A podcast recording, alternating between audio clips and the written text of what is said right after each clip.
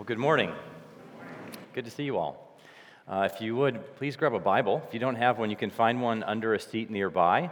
And we'll be looking in, at 1 Corinthians together. So, in the Bibles that are nearby, that's on page 170, or sorry, 1176. And we just sang Christ in power resurrected, as we will be when he comes. So, the power of God is seen in conquering death and raising Christ from the dead. That power will be at work when God raises his dead people from their graves at, upon Christ's return, or those who are living transformed radically at that time.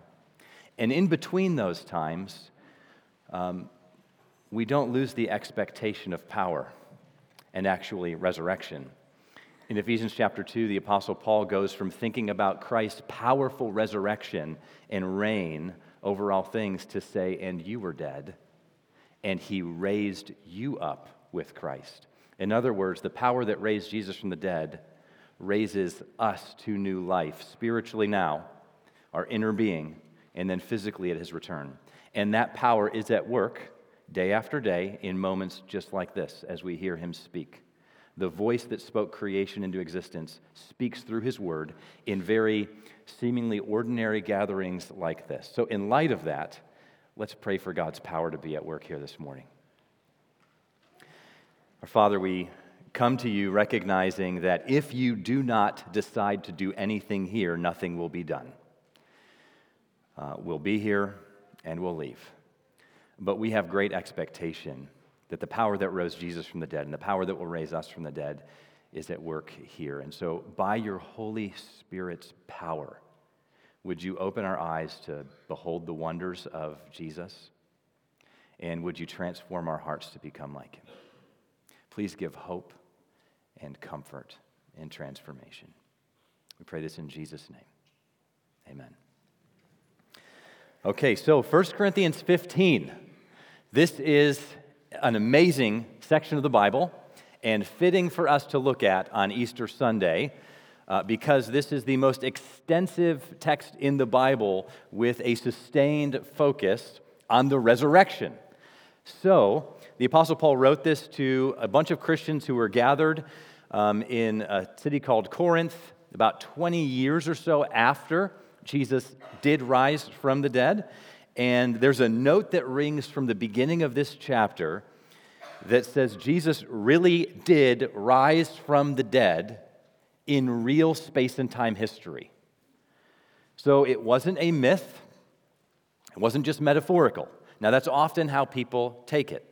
They either dismiss it as an ancient religious myth, or they accept it of sorts, but they accept Jesus' resurrection as a kind of religious metaphor. It's one metaphor for reminding us that spring always comes after winter. There's always hope in loss. Something good comes out of hard times. And plenty of people will be celebrating uh, Easter in this way this morning. I saw a Twitter poll a few weeks ago uh, that was asking, um, I believe directly to pastors, asking if they think the resurrection really happened or if it was a metaphor. A number of pastors chimed in and said they embrace it just as a metaphor uh, because uh, they would say it would make no difference to their ministry and their sermons, whether or not Jesus really did arise from the dead or not. Now, the text we're going to look at, I want to be clear, it says that that's not real Christianity. Um, Jesus' resurrection isn't a myth or a metaphor, it's a historical reality, and it's the reason we actually can have hope in the midst of hard times. Not because we have just this sense that spring always comes after winter, but we recognize that the winter in our lives is often long and hard, but there is a real concrete hope to come in the age to come. So we will ask this question this morning Why does it matter that Jesus really rose from the dead? Not just a myth or as a metaphor, but really in space and time history, historically. What difference does that make? And we're going to look at 1 Corinthians 15 for the answer. It shows why the resurrection of Jesus, as a real historical event, matters. So we'll look at the chapter as a whole. We're not going to be able to look at a lot of the details here. I didn't want to just focus on one small part of this chapter, but really get a, give a wide angle lens at the whole and the meaning of the resurrection. So here's what we'll do we'll walk through the chapter's major sections There's about seven of them, and they show us seven reasons why the resurrection matters and why it's actually worth gathering this morning to celebrate this. So, if you are new to exploring Christianity, I hope this is particularly helpful to you. Uh, that you would get a sense about who the real Jesus is. And one way you figure that out is by discerning did the resurrection happen or not? Because that, that's the question that matters. You may have a lot of questions about what it would mean to follow Jesus, the ethics of Jesus, what it would mean to be a Christian. But really, at the heart of it, you've got to settle did he rise or not? Because if he didn't, then who cares, really? Um, and if he did, though, well, then everything he says goes. We take him whole because that means he's who he said he was and he's the king of creation. So let's read the first eight verses here of the chapter and then we'll walk through the whole chapter um, together. So 1 Corinthians 15, page 1176 in the Bibles that are under chairs nearby. Now I would remind you, brothers, brothers and sisters, of the gospel I preached to you, which you received, in which you stand, and by which you are being saved, if you hold fast to the word I preached to you, unless you believed in vain. For I delivered to you as of first importance what I also received so, side note, he's delivering the gospel message to them. It's the same one he received. So, this is about 20 years after the resurrection of Jesus. Paul received it about two or three years after the resurrection of Jesus. So, this is the ancient historic confession, not something made up 100 years later by Christians who uh, wanted to make things up about Jesus. So, he's received it, and here's what it is. Verse 3 that Christ died for our sins in accordance with the scriptures that he was buried, that he was raised on the third day in accordance with the scriptures, and that he appeared to Cephas or Peter, then to the twelve. Then he appeared to more than 500 brothers at one time, most of whom are still alive, though some have fallen asleep. Then he appeared to James, then to all the apostles. Last of all, as to one untimely born, he appeared also to me. Really, just have one main point or thing to say this morning, and that's this Jesus' resurrection means that everyone who trusts him is welcomed into a real, hopeful, eternal future. So, that's the main point. Now, here's seven realities from this chapter that fill that out as we walk through this. First, Jesus' resurrection is a believable historic reality it's reasonable to believe. Now, that's of course not what many people think today. They think not only did this not happen, it's actually irrational to think that it did. Now, certainly, some people do believe without really thinking it through, but many Christians have given this a lot of thought. Many people become Christians without giving it thought, and then later they realize, I've got to really think this through because it matters whether or not it happened. It matters if it's rational to believe or not. So Christianity is not kind of like, well, you have reason and rationality over here, but then you have this thing called blind faith that's actually irrational. That's not real Christianity. Um, real Christianity happened in space and time history as Jesus came, lived, died, and rose, and appeared to people. So it's a believable reality historic reality. And at the beginning of this text that we just read, there's two lines of evidence that Paul gives here eyewitness testimony and the fulfillment of scriptures. So notice with me, first, Jesus' resurrection was confirmed with eyewitness testimony. So Paul says Jesus died and he was buried. And then in verses 5 and 8, he says Jesus appeared, he rose and then he appeared to many. So now look what he emphasized here. He appeared to Cephas, which is another name for Peter. Then he appeared to the 12 disciples altogether, and then he appeared to more than 500 people at one time. So this is within about 40 days after he rose.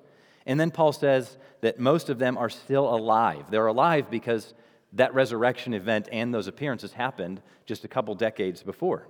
So he's giving an invitation to skeptics to check this out. The resurrection wasn't a hidden secret, but an open public fact.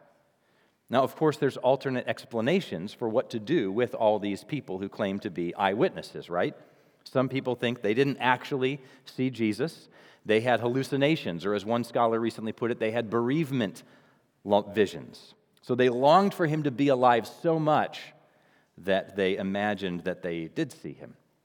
But even many scholars find that um, implausible, not just because there were um, so many of them, but also because Jewish and Greek people were not inclined to believe in the resurrection of a man in the middle of history like this.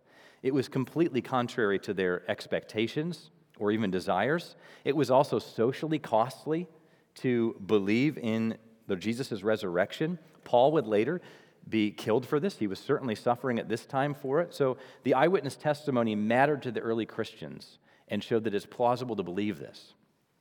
So Paul also emphasizes how the resurrection surprisingly fulfilled ancient scriptures and brought to completion this whole storyline of scriptures and the story of history.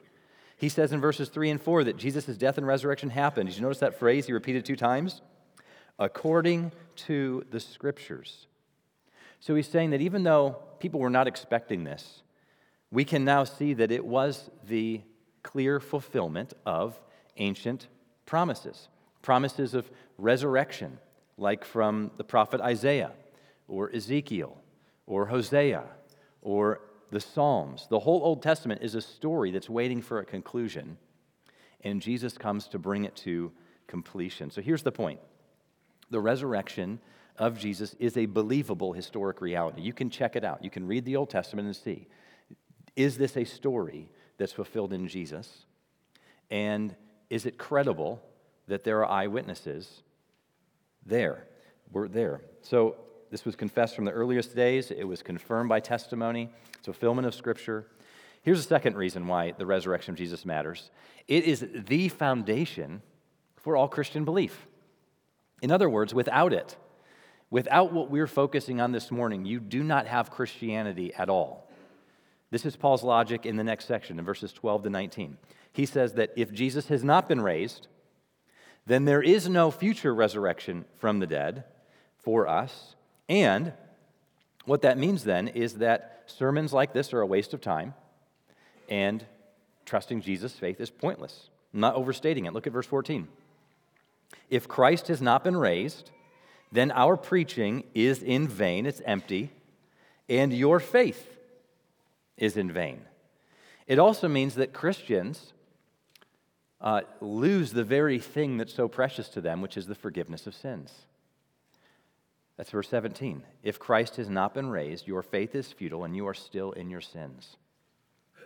The wonder of Christianity is that people like you and I, born into this world with a heart inclined to sin and then just racking them up day after day, some of us know that very well, even this very morning. And the wonder of Christianity is that you who were in your sins and rightfully under God's judgment, which would be upon you forever, can be taken out of your sins and put into Jesus, clothed in his righteousness, with an eternal future where those sins are removed as far as the east is from the west, buried in a, an endless, endlessly bottomed pit, and you're free and forgiven. And Paul's saying if Christ isn't actually risen from the dead, then you believe that in vain. You're actually still in your sins, and you don't have a solution for them. The heart of the good news of the gospel is the death of Jesus along with his resurrection. So Paul said in verse 3 that Christ died for our sins. Um, the language we use to describe what he's talking about there is that Jesus died as a substitutionary sacrifice, right? He was substituted for us. He died in our place and as a sacrifice for our sins. He took the death we deserve, so we don't have to endure that. And if there's no resurrection, then that did not actually matter because he was buried and just stayed dead, and death wins. But when Jesus was raised from the dead, it shows that God gives his approval of what Jesus accomplished on the cross. If Jesus didn't rise, then death, death is the last word. If he did rise, then there is hope.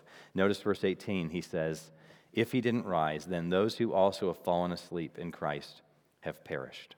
So if Jesus didn't rise, there's no hope anyone's going to rise because they're still in their sins and death is still upon them. And this all leads to this devastating conclusion in verse 19. If in Christ we have hope in this life only, we are of all people most to be pitied. In other words, you do not bet on Jesus saying, Well, I mean, even if I'm wrong, at least it helps me out in this life. I mean, Paul's saying, No, if, if Jesus is your hope just in this life, you're actually most to be pitied. So here's the point we're not playing make believe here. Without Jesus' resurrection, there's actually no reason to hold on to Christian beliefs. But if Jesus did rise, then we do have reason for eternal joy. And we have confidence that our sins are removed from us and there's a hope of resurrection. And so that does lead then to the third reality. Jesus' resurrection actually guarantees our resurrection as those who trust him. So in verses 20 to 23, Paul says that Jesus rose as, and here's the image he uses, as the first fruits of a great harvest to come. So the picture is that there's one great harvest. And when that harvest comes, you know, the very first part of that is called the first fruits. So the first fruits are gathered, and that's a signal that the rest is yet to come. One harvest, first fruits at the beginning, the rest is guaranteed once you get that first fruits up. So, this means then to connect it to Jesus, Jesus' resurrection is organically connected to our future resurrection. There's one great harvest of resurrection, and in the middle of history, the first fruits rose.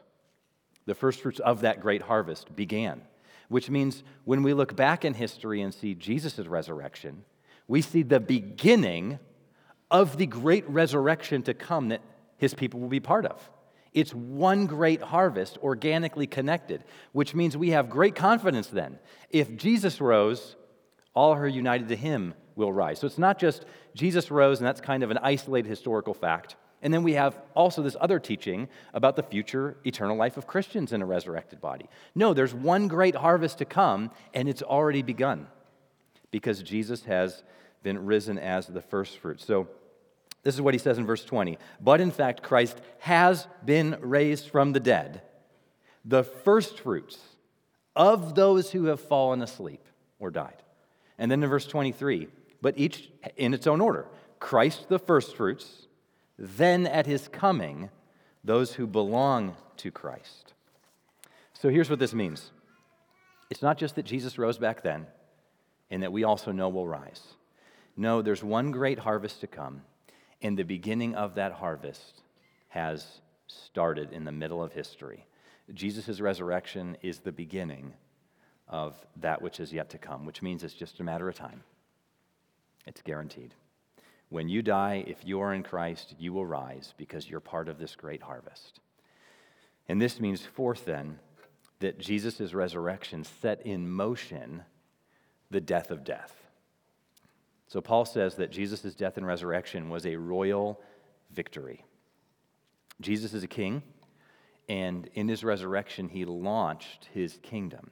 When he rose from the dead, he showed that death has no power over him, though it's had power over everyone else, because he's creation, creation's king. He's the giver of life, he's the resurrector of life, and so he'll reign as king until he puts all his enemies under his feet including death itself. This is verses 24 to 28. Look at verse 24 with me. So, after this great harvest, then comes the end, when he delivers the kingdom of God the Father to, to God the Father after destroying every rule and every authority and power. For he must reign until he's put all his enemies under his feet. And the last enemy to be destroyed is death itself. So death looks like it has a lot of power right now. It looks like it's winning. It's buried our loved ones. Will bury you unless Jesus returns before that time. But Jesus burst back from the dead, and he says to us, just wait. Because he's in charge, and he has conquered death, and he will finally, ultimately put death to death. One of the best illustrations of this is what happened in World War II. So the war officially ended on VE Day in 1945. This was Victory in Europe Day. Celebrations erupted, you know, all over the place.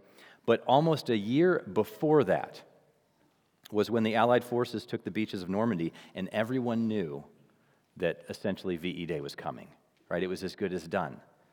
They call it D Day. It was the launch of the mission that led to the ultimate victory, and it became inevitable. So, Easter is the D Day of the great victory of Christ and his mission to conquer death. It has set in motion as he came up from his burial, he buried death. It sets in motion the ultimate destruction of death at his return. So, you know, think about it. Just driving yesterday and drove by a graveyard. Those are battlefields. And death has won for now, right? Oppressing and putting its cold hand over all of those bodies. And yet, one day when Jesus returns, those battlefields will erupt with joy because all of God's people will rise to live forever in a renewed creation and will celebrate the victory over death that Jesus has won. So, this means that death is not our friend, it's our enemy. So, it's true that for Christians, death becomes gain because we gain Christ, right? We leave here, our spirit goes to be with Jesus. But that's not our ultimate hope. Our ultimate hope is to be living with Jesus in a new creation with resurrected bodies. So death is an enemy because it rips us apart from one another and it rips our body apart from our immaterial self. It's unnatural. It's an enemy. And Jesus is going to make us whole again in a new creation and restore body and soul together. Fifth, Jesus' resurrection means that life has meaning. So Paul does not uh, jump right to continuing this conversation about the death of death. He'll get there. Um, but instead, he has this interesting section in verses 29 to 34. He says a, numbering of, a number of fascinating things here. We don't have time to get into it. But here's his conclusion We know that life has meaning, and it's the resurrection that makes sense of this. The resurrection is the reason why we can believe that life actually matters. So that's the end of verse 32. He says, If the dead are not raised, here's the conclusion, right? If there's no resurrection, let us eat and drink, for tomorrow we die. Right? A saying of the time. He's saying, if Jesus has not been raised, and there's no future resurrection to come, then what is the lasting significance of life? What hope do we really have? if tomorrow we die. And that tomorrow may be tomorrow, it may be 20 years out, it may be 60 years out, but it's always going to be tomorrow at some point, and it's going to be pretty quick. And so, what, what's the point? So, Paul just says, yeah, there would be no point. Just eat and drink, because tomorrow we die. But the point is this you do know, we know deep in our bones that life has meaning. We do know there's hope. But what can explain that hope? What can reasonably explain why we have hope and think there's meaning in life. What can make sense of it? Well, it's only a world that will lead to a great resurrection to come. The reason life matters now is because there's a real hope that the, what matters in life right now will actually last and not just vanish. Our lives aren't just a vapor, we'll last forever. Now, this is different than what seems to be the most common alternative to Christianity today in our culture, which is naturalism. So, naturalism says that this material world is all that there is, and this life is all that we have. But the issue is that the philosophers who take this seriously understand the implications of that way of viewing life. It means that there's no objective grounding for morality, there's no objective reason for hope, there's no transcendent meaning to life. And so it's ultimately a hopeless worldview. And many people have grasped this, and it's led them to despair. Maybe you've been there. Maybe you are there. But of course, even as our culture embraces naturalism more and more, many are still holding on to this sense of meaning, right? Most seem to. They value human rights, they promote love and justice and hope and beauty. The problem is that they're doing this without having a rational reason to hold on to these things, to have an objective reason. Things like universal human rights, equality, love for our neighbor, these aren't just givens. These are built into the world by God. And then, even in our culture, it's because of the historic influence of Jesus. He rose from the dead, and those who believed it started influencing Western culture with some of these values. And so they appear to be just givens, but they aren't. And so the historical influence of Jesus on Western civilization is what explains it. So without God and without a resurrection future, we don't have objective meaning for hope. So the implication of verse 32 is relevant here. If there's no resurrection, just think it through. Eat, drink, for tomorrow we die. But here's the implication if it is true we do know that life matters.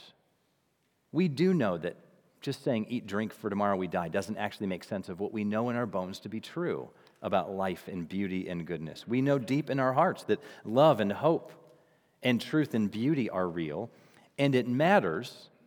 These things matter because you matter, because God has made you, and because Jesus rose from the dead to rescue you, and because all of history is moving toward an eternal future where these things continue to matter because Jesus has given us that hope. Here's the sixth reason the resurrection Jesus, of Jesus matters it affirms the goodness of embodied life, life as a whole human being, embodied. The first century Greco Roman world disdained the human body. Many philosophers says that, said that we were you know, souls trapped in a body. The spirit's good, the, the body is bad. Many didn't have a problem saying that spirits go on living after death, in some sense, forever. Death meant good riddance to this prison of our bodies. And so, an issue Paul is writing to address was the idea that our future actually is going to be embodied. There's real resurrected bodies. Because even Christians were starting to get caught up in this way of thinking and thinking, no, that's ridiculous. What kind of body would, would that be? We don't want bodies, anyways, right? These are just kind of prison houses for our souls.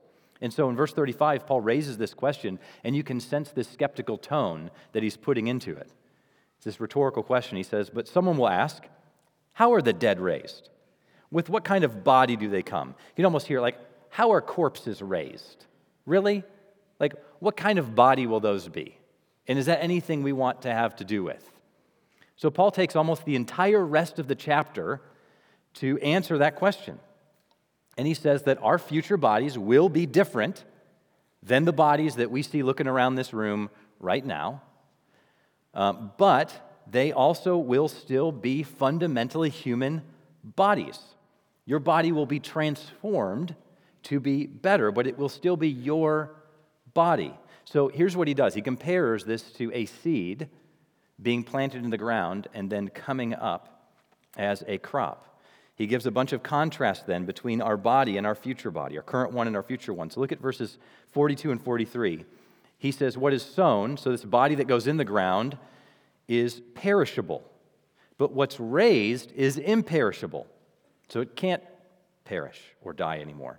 It's sown in dishonor, it's raised in glory or honor.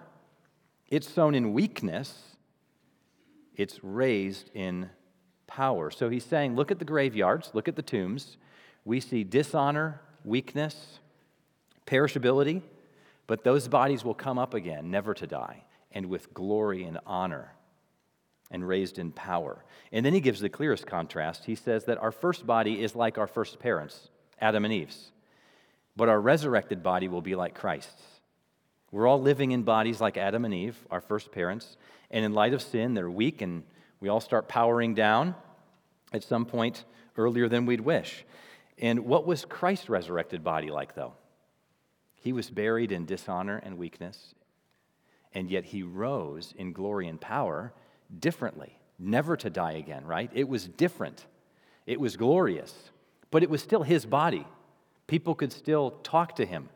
He was still walking around. He was eating food. It was him. And so here's the point Jesus' past resurrection gives us a glimpse of what our future resurrection will be like. It shows us that our physical bodies matter. We're human beings, not just spirits. God created this physical world, and He said it was good, and He's never gone back on that. It is good. And so, even though it's now weak and dishonorable because of sin and perishable, He's going to resurrect this planet and all of His people to live on it forever. So that's our ultimate hope. Not just having our spirits go to heaven when we die, but living with Jesus and his people in a new creation forever. Okay, so all of this leads to the final reality that Jesus' resurrection gives us. It means that every moment of life matters. So, because Jesus rose from the dead, it means that he rose for you. It means that you can be forgiven of your sins. And it means that whatever you do now in this life will actually matter forever. In other words, it's not just that you have a moment of being forgiven and accepted through Christ, and then you just kind of wait until the next thing on the timeline, which is the resurrection. It means that now the power of God is at work in you and through you. And what you do matters.